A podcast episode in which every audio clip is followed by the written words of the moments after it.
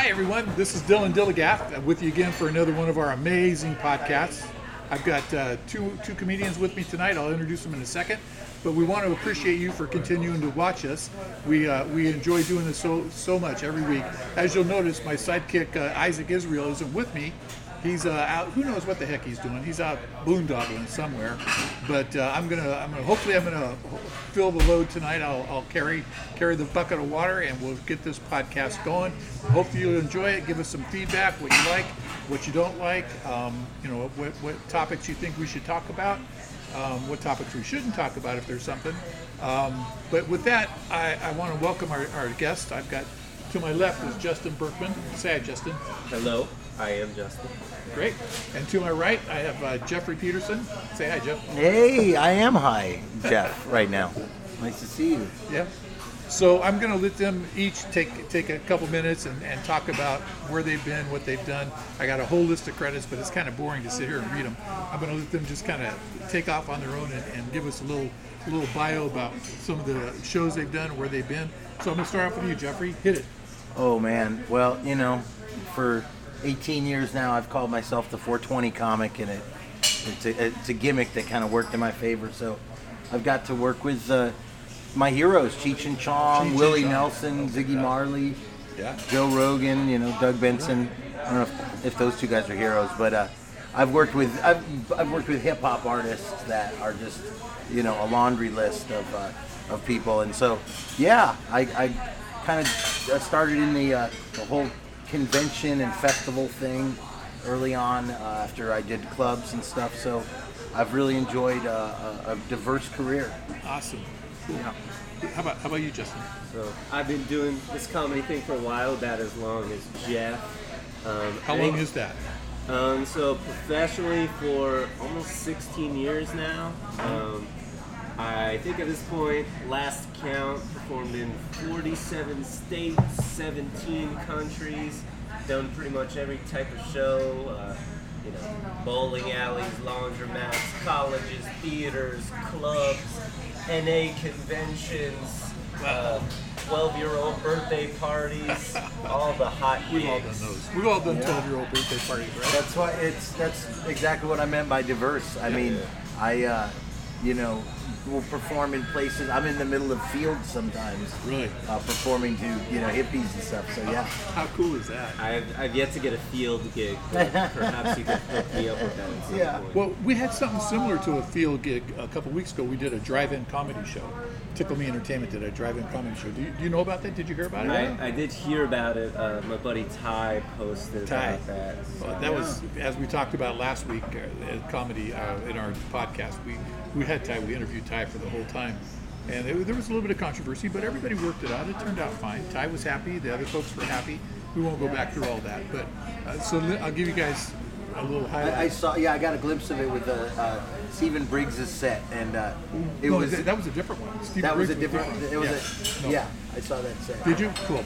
We had such a good time. Somebody mentioned to me earlier that uh, the hon- horn honking was kind of awkward, but I found it to be kind of cool. You know, it's, it was um, it was a different kind of feedback. Yeah. know, And so uh, I, I really enjoyed it. It's, it was a good thing, and and I think we're gonna we're gonna maybe look at maybe doing some more of those because it, it was a different venue. We had a we had a food truck there. We had a, a full bar. Yeah. Um, And I, I think that's kind of along the lines of the diverse kind of Yep.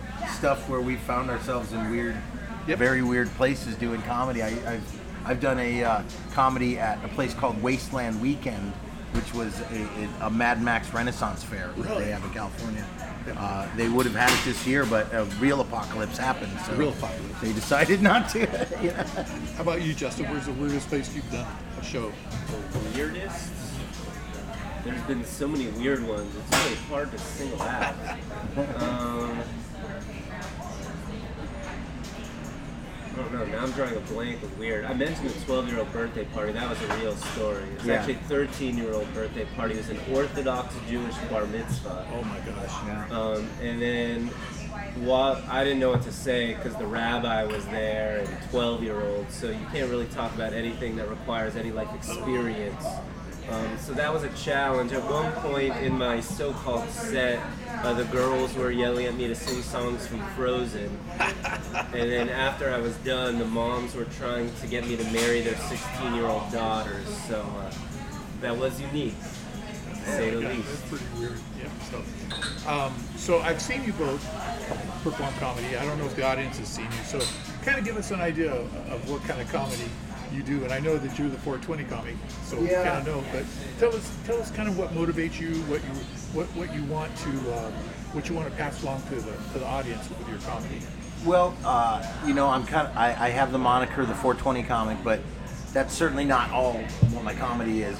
Uh, I do impressions. I do probably 10 to 15 celebrity impressions each show that I do, uh, which I love doing because it's kind of a uh, thing that not a lot of comedians do. Uh, but especially in Vegas, we work together a lot in Vegas, and uh, the audiences here really seem to uh, gravitate toward that. So Towards the impressions. yeah, so the impressions and Well, like we're in Vegas. Yeah, and like you, I'm a fan of one-liners, so I do Oh, yeah. a lot of one-liners and uh, uh, pop culture stuff. I really like pop culture stuff. I try not to get into the political stuff unless I'm just making fun of a, a, a someone's personality. Right. Or So, just very yeah. generic, right? Yeah, and uh, of course I I do pride myself on having, you know, really great pot jokes. So I Yeah, you write. I really I write thoughtful pot jokes that aren't just like you know Being an older duh, guy. stoner ones. You know. being an older guy like I am, I grew up in the '60s, and that was kind of like the whole the whole culture. Yeah. So having you talk about it a lot is a lot of fun. It 'Cause brings I- back memories. Yeah, and I do, you know, because you worked with me a lot. I, I do like to educate a little bit while Yeah. I, you know, bring humor. So Oh, absolutely. That's that's an important part of it. So good. How, how about you, Justin? Um, well, my first goal is to be funny when I'm doing comedy. Yeah. But, uh, There you go. there you go. Yeah, I try to I try to talk from the heart when I'm on stage. So anything that I have an opinion about or feel some type of way, I generally try to turn it into comedy. Um, any sort of personal experience that sort of resonates with me, that kind of was something that shaped me, or something so outlandish I want to share, I will share that. Um, I also like to definitely be in the moment on stage. So I do like to do little little interaction or react to things. Um, so I try to incorporate crowd work, but only when it's natural. It's definitely not like a scripted part where it's like now it's time to talk to the crowd. But I always allow myself to play and be free. Cool. Yeah. You know, I, I'm not as, as as seasoned as you guys are. I Yeah. haven't been in it near as long. So every time I go up on stage, I learn something new.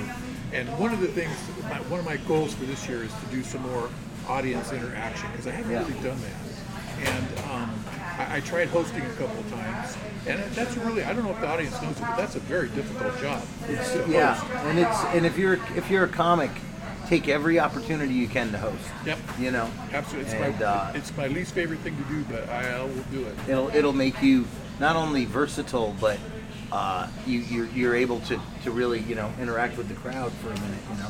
Yeah. Let- me interrupt for just a second. I forgot during the introduction to say where we are this week, and I, I need to, to kind of give a shout out to our host, which is um, Makers and what is it? Makers. You, gotta, you guys editing. You're gonna have to. and finders. Yeah, okay, in editing, you're gonna have to fix that out. Nevada. Let me start that over again. So I, I need to uh, I need to uh, give a big shout out to our hosts, Makers and Finders, um, here in the downtown Arts District of Las Vegas. They've been awesome hosts. We had food around here somewhere, and uh, they've been just super super good to us. So thank you to them guys. Okay, I, so I, in, I like that that makers and finders makes it easy to find. yeah, pretty it's easy to easy to make, Yeah. easy to find. I had a girlfriend like that once. yeah. So, um, so I, I- I always like to just kind of talk about just stuff. So, um, I haven't really experienced this yet, so I'm looking to you guys for some for some wisdom. What is the worst heckling you've ever gotten?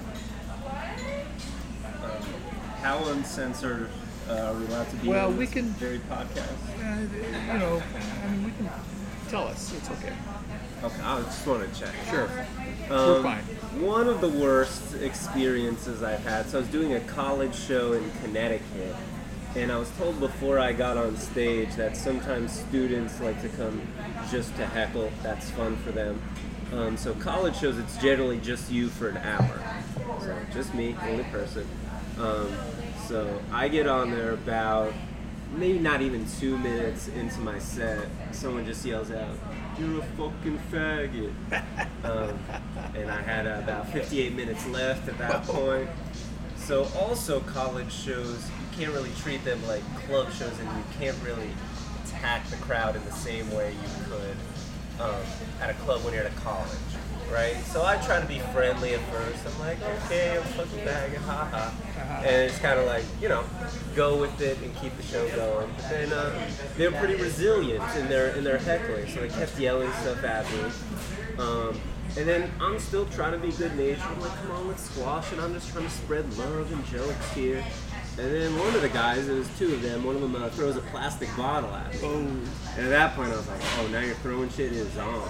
So I don't know exactly what I said, but I come back at them verbally. The crowd is on my side at this point because, you know, we are professional shit talkers. That is our occupation. that is our occupation. So I was winning at this point, um, but then they just wouldn't let up. So then at this point, there are two two young women in the front row. They stand up, turn turn around, start yelling at the guys. So now the two guys and women are going back and forth during this show. I still have 40 minutes left. I sit down on stage. I'm like, I don't even know what's happening at this point. Then by the end of the show, they call in the university police. So the university cops show up. I believe I ended. I did my full time. You know, I want to make sure I got paid. So I did my full hour. I called the guys a couple of bitches and I walked off stage. So I still got paid. That- That's, that's the Decent amount of money. So God bless America. Whatever it takes, get just get paid. That's the whole thing, right? How about you, Jeffrey? I'm, I'm from Connecticut, so I'm sorry to hear that. So, uh, the worst time I got heckled, Oh yeah. oh my gosh, I did a, a gig that was pretty crazy. Uh, I do a lot of uh, cannabis gigs, Yep. uh, cannabis related gigs, and I did this crazy one down in Leimert Park, uh, California, which is the hood, which is, you know, uh, the, uh, it's in it's in like South Central Los Angeles. Oh my gosh. It's definitely the hood. Um, it was a very urban event, but I'm, it didn't bother me at all. I'm used to that kind of thing. So, uh, what was interesting is um, is this was called the Million Marijuana March. Nice. And uh, so when I got on stage, I am performing in the middle of the day doing pot jokes.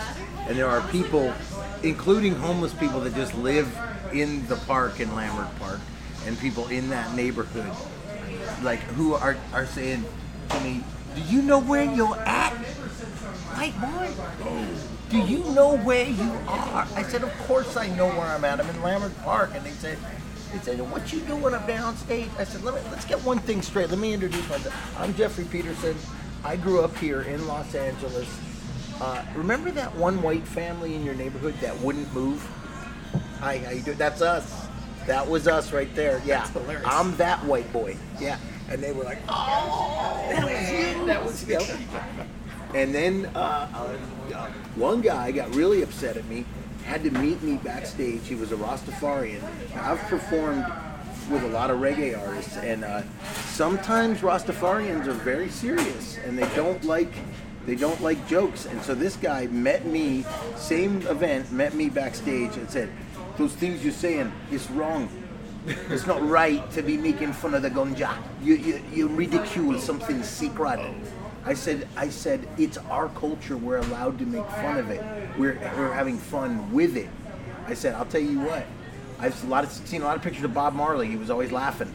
Yeah, yeah. Always laughing. Can't argue with that. Can't argue with that. I don't know why your story also made me think of one time I was doing this gig in Inland Empire of LA, and um, while I was performing, some uh, intoxicated guy gets on stage and tries to g- grab the mic. So Yeah. At that point, again, as a comedian, you can't just ignore that. Right. So you address the situation. Someone pulled him off stage. I made fun of the guy a little bit.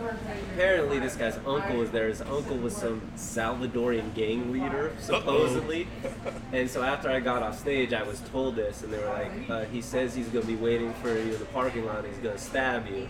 So they hit me after the show, and then they all had to escort me to my car afterward. I don't know if they made this up. This is what I was told. I don't know why this gang leader had no sense of humor or wanted to you- stab me. You, I'm you- you were scared like it was either way. So it Yeah, I was didn't like, matter. you gotta prepare. You know, I don't know. People That's crazy. hilarious. They had to hide him out. Yeah, I, Oh my I've been punched. I've been threatened. I've been all kinds of stuff. Comedy's a dangerous game sometimes. You know, you guys are scaring me because I, I, I don't true. have I don't have that ex, that much experience, yet, and I, I haven't really been I haven't been heckled yet, other than family. But that's Oh a my different story. Yeah, but Family's the worst. So I did watch. There was this comedian down on the strip at a, at a, at a daytime show, and I, I can't remember his name, but he had a person in the audience that heckled him, and so I'm using this for my inspiration. So this person started heckling the comic, and the comic just looked at him and said, "I don't see your fucking name on the on the marquee, so shut up." Well, you, you, you've got to have heckler ammunition. Oh, yeah. If you don't, That's my ammunition so far. yeah, but you, you definitely you may have to spar with them, and oh. and a lot of times I don't let give them any credence until they get out of line. Okay. Like until they get like until they get so crazy out of line. I've been, you know, had people try to punch me, and then I've gone too far I, in, in character. I was I do a Jim Morrison character one time. A guy tried a guy tried to punch me, and. Uh, uh, in a bar out here in Vegas, and Vegas bars get really crazy. Yes. So, uh, as Jim Morrison, I drooled on the guy, and he really wanted to beat me up. Oh my God. I respect the commitment to the character. Yeah, and then and then people got mad at me, and I said it wasn't me, it was Jim, it was Jimbo. I was in, I was immersed in char- character. So, so if you guys have both been doing comedy for about 16 years, tell me. I, uh, I, I, when did you start doing comedy? So my first open mic was in 2002.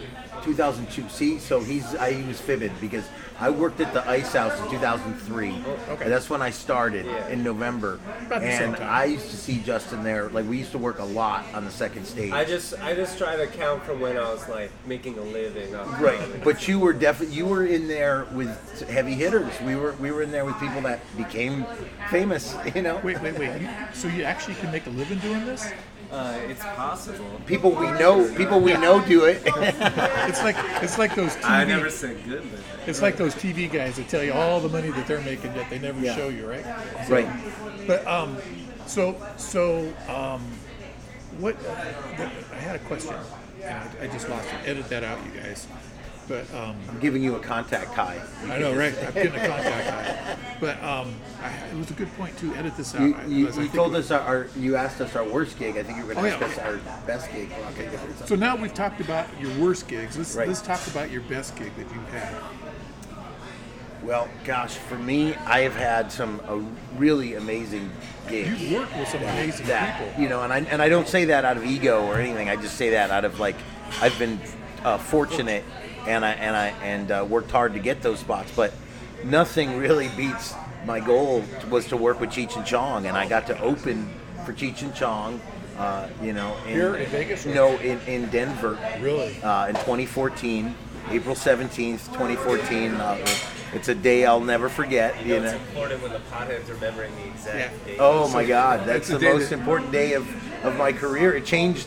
It not only changed my my career, it changed my whole perception of comedy. I had more fun backstage with Tommy and Cheech. Uh, I'm doing impressions for Cheech Marin. You know, uh, to, to have him ask me to do impression after impression for Really? him was like, this is this is why I did did all this, is so I could have a moment like that. So you know. How, so that, that was cool. How about you, Justin? Um, I guess I don't have as cool a story. I'll be honest. Um, no, I think as I, I in some ways when there's something I commit myself to, I sort of have like per- perfectionist mentality. So I think that type of personality, you definitely remember the bad shows more than the good shows and focus on them. I think I've been fortunate. I've had a decent number of good shows, but I guess I'll give the the corny, sappy answer, and I'll say uh, the show I met my current girlfriend. at. Come on now, that's Nah, come come on. on. right? Really? Is that true? I had a good enough show. I, I got her back to the comedy condo that night, and now she lives with me. So, Oh hey, wow! Look at that. The Tell com- us about the comedy condo. Yeah, that's that's legendary, and uh, and and it, it got ruined by I can't remember which comic ruined that for everybody. Comedy condo. Yeah. Oh, they're still around. Yeah, Really? yeah. But I mean, no, I'm, I, I thought I was uh, specifically the comedy store one. I know. Oh, oh no, this wasn't a comedy store. Yeah, this was a different one. Awesome. Yeah, different well, one. see, you you're being modest, man. You you've worked with a lot of famous comedians. You've gotten on festival like comedy festivals and stuff, and and uh, so uh, Justin's definitely being modest here. He's worked with some you know, I'm sure, like, it, it, of the comedians you've worked with, what was the one that you felt like, wow? I mean, Yeah. for me, when I worked with Dom Irrera early on in my, I was like, I'm really a comedian. I work with Dom Irrera. You know? I guess there have been shows like that I've been on at the Hollywood Improv where everyone is like, you know, relatively famous and killing it, and then you're on the lineup with them. And you're like, wow, it's kind of crazy. So I remember one night like Louis C.K. showed up, and Bill Burr was on that show. And Jeff Ross, and then I'm in the middle there, and so you know when you're on shows like that, you know, you kinda feel like- like, you're either doing something right or someone made a mistake. And trust me, you. I mean, we, we all know. You know if you would have bombed, Yeah. if you didn't do well. I mean, I one time at the Laugh Factory, I went between Aries Spears and Dom Irrera. You know, and uh, that was that was like really great because both of those guys gave me props afterwards, and I was cool like? I was the only person that didn't have TV credits. See, that's kind of like me. I'm sitting here between two really, really well-seasoned com- comics, and then there's me. But um, so so one of the this is a, I, you guys ever have any recurring dreams? Uh, While you're thinking about that, let me tell you about my recurring dream. It kind of has to do with my comedy. So when I, I was growing up, I was a Johnny Carson fan. I mean, every single night you watch watch Carson. That was kind of like the law. And so I kept having this recurring dream that I did stand up on the Carson show, and I got invited to sit on the couch. And as you know, if you get invited to sit on the couch, Yeah. your career is like you you've made it. And I kept having that reoccurring dream for a long, long time. But that, that's just me. So, what about you guys? Anything like that? I mean, for me, I just I just discussed this with a friend of mine today. I, I don't know if this will ever happen, but I did want to get on the cover of High Times magazine. That was that was that was for me the pinnacle of, of coolness, you know. And uh, I don't think that's going to happen, but uh, uh, you know, I did uh, I did set a goal, and, and that was one of them. How fun is that? What you terms of recurring dreams, Yeah, or, or yeah, kind of, yeah. like as in goals or things I dream about when I'm sleeping. Because when you first said that, I was I was thinking about what I dream about at night. Yeah. Oh, well, either way, it doesn't matter. Either way, I try not to have goals anymore because I think that's what this pandemic taught me. You plan, you have aspirations, and it all, all goes to shit. Right. So uh, I just go day by day at this point. I feel like uh, I've done enough in my comedy career that I just try to be better as a comedian and see where life takes me. In terms of though, I was thinking in terms of like when I'm actually dreaming, because that's where I thought you were going with this. Well, so uh, we talked about before it started. So I used to be a gymnast, and I still have gymnastics dreams. Like I'm doing gymnastics in my Right. sleep, and then I'll wake up convinced that I can still do this stuff, which I cannot. Um, I do have comedy dreams sometimes, and normally my dreams are me doing terribly at something and failing. So I'll have comedy dreams where I'm like doing a show in front of a thousand people and I can't remember a single joke and I'm just frozen on stage. Those dreams are fun. See, apparently Justin doesn't smoke a lot of pot because because when you do, you don't dream as much. Yeah. Well, you probably just don't remember it. No, no, it's true. You don't get into REM stage. Your your mind doesn't really get to, to REM sleep, uh, and it's it's bizarre. I've been, I I rarely dream now. My my life is very very vivid and very you know. Uh, uh, lurid sometimes, but uh, yeah, and, uh, but you know, uh, what's funny about what you said about about that was very funny that you said about uh, don't set any goals anymore because of our current situation, right? Yep. What's ironic is my goal the whole time, and I've even joked about this for years, is my retirement plan is the apocalypse. Yeah. So I mean, I'm that's, that's the only way I see me being, you know, financially even with the rest of the world. Yeah. Other than that, I mean, I, I, I can't catch up with people. So if the world smashes, then I can be like, well, sure, I can dig through trash like everybody else. Yeah, I'm, I'm, I'm up with that. Yeah. So, so let's kind of maybe change gears a little bit and let's talk about the pandemic.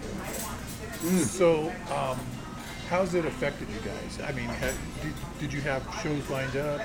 Um, you know, what did you do during the pandemic? That kind of thing. Let me start with Justin. So yes, I did have shows lined up. I lost all those shows. I still have August shows on the book. We're keeping fingers crossed. Uh, because those are some decent gigs for me in August. So hopefully I'll be able to do those. At this point, it doesn't look so good, but I'm trying to stay optimistic. Uh, kept myself fairly busy, I would say. I realized I was going to have to make some money because uh, my source of income was gone, and it looks like it may be for the foreseeable future. Uh, luckily, um, I have kind of throughout over the years, I've done some like teaching, tutoring stuff on the side, kind of to make me feel sane and semi-balanced. So I, I just ended up doing more of that, and uh, I kind of got a teaching gig right now, so I've been doing that, and uh, yeah, so that keeps me busy, and I try to whatever recreation we're allowed to do now, I do that. I've partaken in a little of the marijuana just to have a little additional fun. So that's my life. You, Jeffrey? Well, you know, I've been uh, probably getting myself in a lot of hot water on on the social networks because I've been I've been out of the closet now as a truther. I've I've uh, said too much about what I believe about what's going on, but the, Oh, so wait, so do you think this is like conspiracy hoax? Uh, I don't I don't want to get into that on this on this, but I don't I think this Now is a it's. I think this is a gigantic deception. And if you follow any of my stuff, uh, it's it's I've I've actually lost a lot of, uh, of people that used to follow me, and I've gained like a wave of people now that see me in a whole different light. So. We'll save that for Um, another podcast. Yeah, yeah, but uh, what I've done in the in the uh, time that we've been down is, yeah, I lost a lot of gigs. I, I was going to be at the Comedy Store. I was going to be uh, headlining up at Harvey's in Portland. I was going to be at the uh, o- Oklahoma Cannabis Expo with Tommy Chong and a bunch of other people. So yeah, a lot of those gigs went sour. My next gig's not till October in Denver, so uh, we'll see how that goes. But what I have been doing is working on my comic books. I publish comic books. I make comic books. This is my latest. I brought one for each of you guys. oh, thanks. Uh, yeah, and that's uh, my, that, that's my series called The Achievers, which is uh, inspired by The Big Lebowski. It's, it's, it's basically The Big Lebowski uh, set in the apocalypse. Uh, this is the son of the dude. Where, where can the audience find those? Um, you can find them uh, on uh, Cali Chronic Comics uh, is our Facebook page, but we have them in stores all across the country. You can just contact me on Instagram. We have an Instagram for Cali Chronic Comics uh, with a, Cali. with an X C O M I X. But uh, I'm working on a new comic book right now as we speak. It's going to the printer next week. It's called called uh, Jah Healing Chronicles. It's uh, got a kind of a, a Rastafarian vibe to it, but um, it's this group uh, from California called the Jah Healing Church. So I'll be making uh, that uh, comic book coming out in the next probably three weeks. Um, by August, it'll come out. So yeah, so I've been just churning out my art, doing you know, falling Do you back do- on what I do. do. You do the artwork? I do. I do the artwork. Really? I do the writing. I've just been. I was an animator for 18 years, so I used to, you know, work on X Men and Batman and all that stuff. So Yeah, I don't know. If, I don't know if the audience would be able to see this really well, but the artwork is awesome. So if you Yeah. get a chance to to pick up a copy, it's old school. This, this one is is black and white because it takes place in the apocalypse, but my other ones Okay. are full color. yeah, that's uh, black and white. The Yeah. There yeah. So I, I kind of keep it, but Very they're just cool. you know. So I get to infuse my humor into that, and uh, Wow. and that keeps me going. Plus, I do a lot of this stuff. You know, Mm-hmm. I got to get uh, Justin on, on a couple shows I know of. That would be great. Yeah. Oh, Yeah, it's good seeing you. I didn't seen you in a minute. Yeah, Yeah. and we're and you know what's neat is uh, we're able to monetize some of this stuff a little bit. We've been able to like, you know, tell people, hey, uh, uh, you know, here's my PayPal, so, you know, that I, so I've done some shows like that. Yeah. Yeah, I, uh, I have all I've been able to do is do some writing, do some working on timing. Um, I always have an issue with um, with uh, I, when I practice my set. I think I, whatever time they've given me, I, I do a set. But then, as you guys know, and you guys have you too, is you get on stage and you get caught up in the moment. You might wind up talking to somebody, and it messes up your timing. And then you got to in your head, you got to be you got to be editing what you got to what you're going to keep and what you're not going to keep so that you end on time and that's that's sometimes for me i know you guys are Well, you know what you know what would help is is you kind of started it. You talked about being a host. When you're the host, you can talk to the audience a little yes bit. And when you're the headliner, you can talk to the audience all you want. Yep. But a lot of times headliners get upset if anybody interacts with the audience, yeah. Like I've seen, I've seen headliners go. It's not your job to talk to the audience. That's my job because yeah, because it kind of pulls the rabbit out of the. So so train yourself to unless you're the host or the headliner, just don't talk to the audience that much. Don't let them engage you. That that's just an idea. That's the first time. That's my that's my viewpoint. I don't know. What do you think, Justin? I agree. It depends on the headliner. When I'm Yeah. headlining, I don't really care too much, but I understand why headliners sometimes do get upset because it changes. Like, as a comedian, in a sense, you're training the audience, and once someone starts talking to the audience a lot, they're not wanting to listen to jokes anymore. Then they get into the banter, and they're expecting a different kind of show. So, especially if the headliner then wants to go back to jokes, sometimes they're not in that mood or that energy, Right. or if they're on the other hand, if they do a lot of crowd work, then it gives the impression, oh, you're just kind of continuing doing the same thing comic in Right. front of you did. Good point. Yeah, and and the the host isn't even really supposed to do that much crowd work per se. More like getting to know you stuff. Where are you from? Anybody got a birthday? Not really too much crowd work, but because a lot of headline, there's some headliners that, that that's their, you know, That's their- act. that's That's that's pretty much what they do. The only thing I did not like from a feature of people who featured for me, it was more just because it annoyed me than I don't like to do this. There was a guy who featured for me at this club in like Indiana, and he would always close his set with this song about titties, and it was like a three-minute song about how much he loved titties, and I just thought it was so terrible, but the crowd liked it, so I would just be in a bad mood every time I walked out on Be like, stage. oh god, I gotta deal with this guy. Oh my God. I, I think it's amazing to make up a three minute song about titties. Uh, it was like I love titties in every single city. I loved. It was basically. Now people are gonna be They goog- just kept- just kept- people are gonna be googling this guy now. I know, right? They're both very good. If you get it, well, I mean, you're talking about that particular guy, but these two guys on either side of me are amazing comics. Um, and so, what, what, um, what, what would you like to share? I'll give you a couple minutes each to just kind of share with the audience. Um, you know, your, your philosophy, any thoughts that you have. Um, and we already talked about shows that are coming up. So, Yeah. guys, it's going to be farther out. What if the pandemic? What if it continues on? I mean, what are we going to do? Well, you're going to draw. Wow. If it, if it, it, it well, if it if it carries on in a serious way, uh, the world's going to change vastly. I mean, it's uh, there might not be uh, room for the kind of entertainment that we used to have. I mean, like I said, I used to not only do Wasteland Weekend, I used to do Burning Man a lot. For 12 years, I did Burning Man, and I used to have my own. Burning Man is the largest countercultural event on the planet. It's Yep. basically like playing the apocalypse. Yep. And um, so I kind of have experience performing in those In the conditions. apocalypse. So I would just be like a comedic troubadour, you know? How cool is that? Traveling comedic troubadour. If uh, I think if, if this goes on longer, it'll test to see peop, like people's ability to adapt, change course. Yeah. Your how innovative you are, because I've already seen comics. You know, you've seen with the Zoom comedy a little bit, the drive-in comedy. It's like, okay, comedian was your livelihood, your profession, your goal. If you can't do comedy in the same way, what are you going to do to survive? What are you going to do to take care of your mental well-being, emotional well-being? So it's about adapting. People will figure it out. You really have no choice.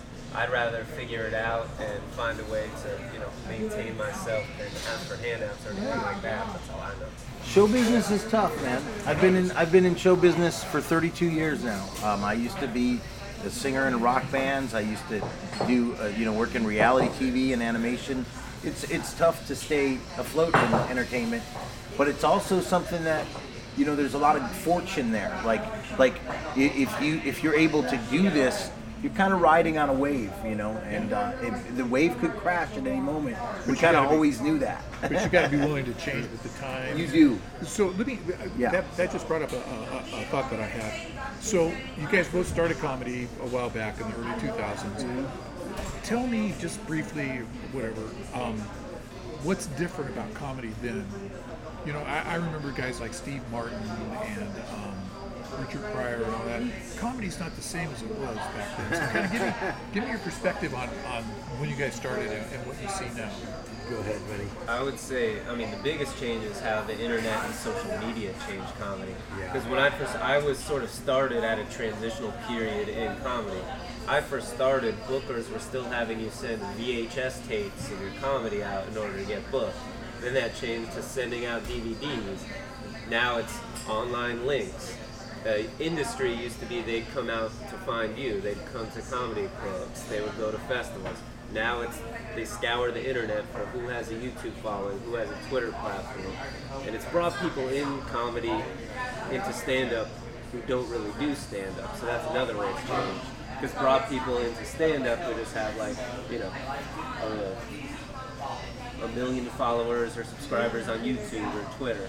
So that's what makes them valuable is how many followers Yeah, they since they already have a platform, then managers and comedy clubs are like, all right, go get people and see.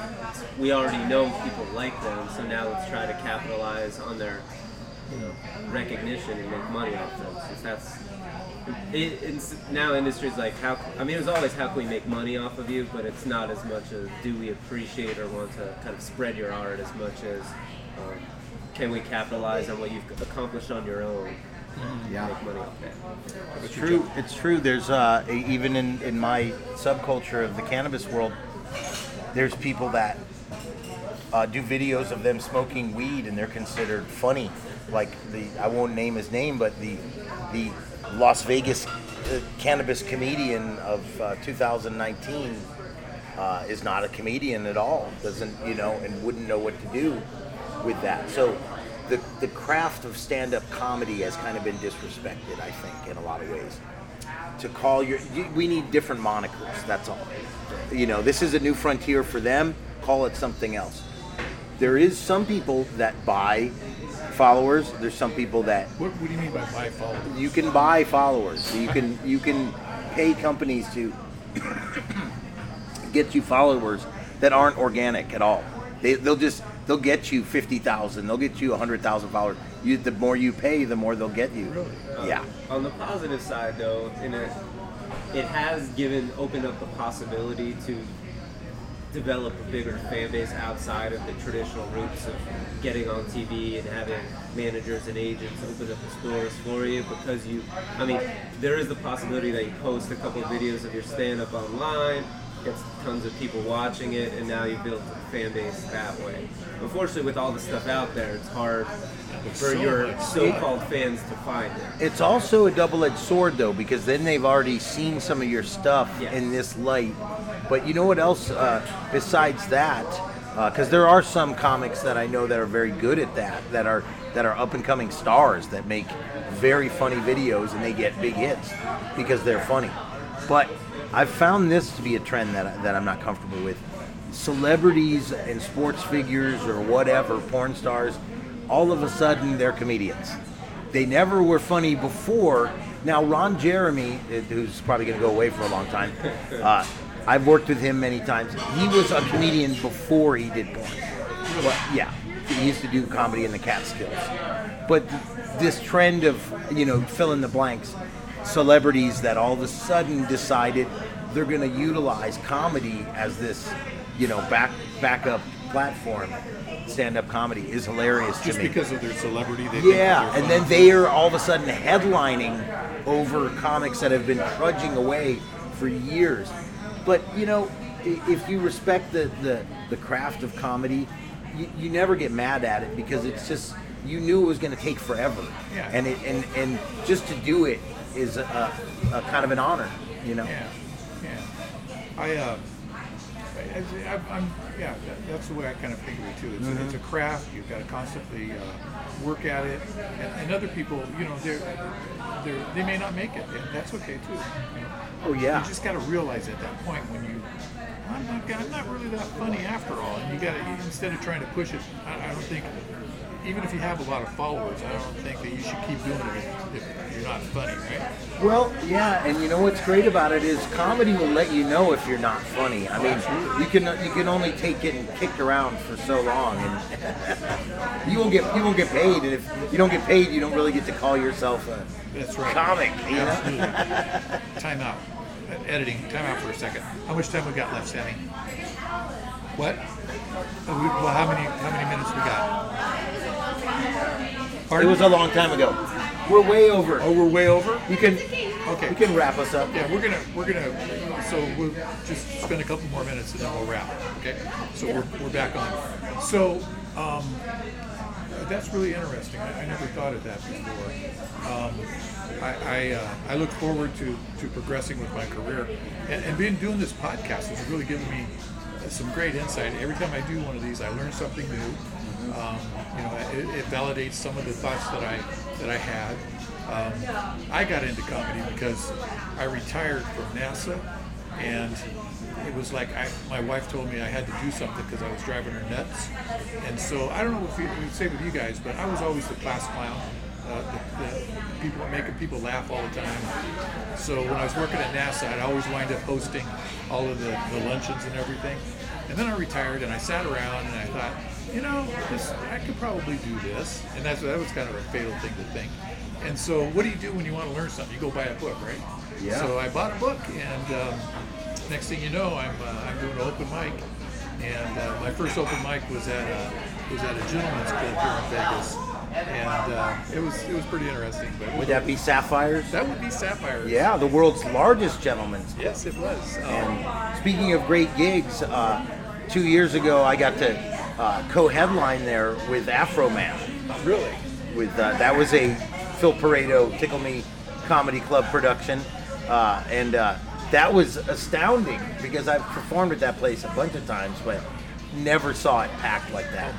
I know, it's- it's never, all the times I performed there, never got to smoke pot anywhere other than deep in the parking lot. But when you're with Afroman, they opened the back door and they didn't give a crap. So I loved it. Cool. And that was so. That's where I that's where I did my first official stand up.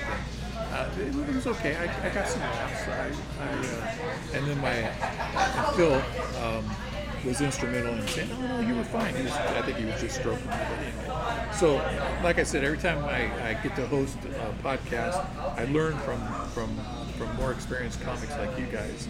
So, I'm going to give you a minute to, to say anything else that you'd like to say to the audience, and then we'll wrap it up. So. I just want to say, wow! And all the times I worked with you, I didn't know you worked for NASA, and that, boy, that opens up a gigantic can of worms for me. Because, as I just mentioned, I'm a truther, and uh, there's a lot of things. Uh, Oh, no. Yeah, that I'm very curious about. but, um, but uh, you know, it's a fine line because, um, you know, uh, people think you're kind of a, a nutcase for for wanting to. Uh, to find out the uh, the truth behind some of these uh, conspiracy theories. But um, I, I, I, my comedy is gonna slightly go in that direction, but very comedically. Uh, I have a project I'm working on, and uh, this is going to be an animated series. We've been working on this for the last couple years uh, keep us posted. to turn it into an animated series with some great celebrities. I work on this with uh, with Jeff Dowd, the real dude who Jeff Bridges portrays in The Big Lebowski. Really? How cool is that? How about you, Justin? What, what, would you like to with? I would just like to thank you for having me. It's been a pleasure getting out of the house and seeing people. I see Right. Jeff again for the first time in ages. Right. Hope uh, when it's possible you guys come see a live comedy. I mean, the Zoom comedy will last us temporarily, but uh, the live thing is what it's all about. So hopefully we can all get to do that soon. Okay, so I'll close with something. So, my new idol is Elon Musk. Okay. He launched his Tesla into outer space. Do you know about that?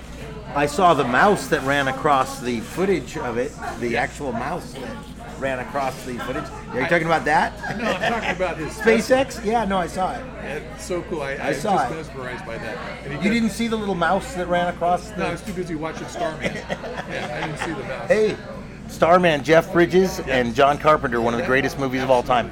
So, all right. Well, I think uh, our podcast is going to be coming to an end now. We, we're gonna get. I, I know we're gonna get a big. Here's something for you to chew on. Elon Musk's mom used to be one of Charles Manson's Mansonites. Really? She was in the Manson family, and his sister is Charles Manson's daughter. So what? There you go. so, oh my gosh. So I, I want to thank you guys, Justin, Jeffrey. I want to thank you for Yeah. coming tonight. I also want to give a big shout out to our host, um, Finders and make, Makers and Finders. I'll get it right. Don't worry, Makers and Finders. Um, I'm dyslexic. I don't know. But uh, and also I, I give a shout out to all of our production people, Sammy behind the camera, our folks that are that are remote, JT, Camille, all the other folks, uh, my co-host uh, Isaac Israel, who's not with us tonight, and uh, so I, we really appreciate you sh- sharing your time with us and letting us uh, uh, kind of talk with you for a little while, and hopefully uh, you'll watch and you'll watch you keep hopefully you'll watch and you'll keep watching us. So with that, I want to Dylan Dilgap and I want to say good night to everybody. Good night.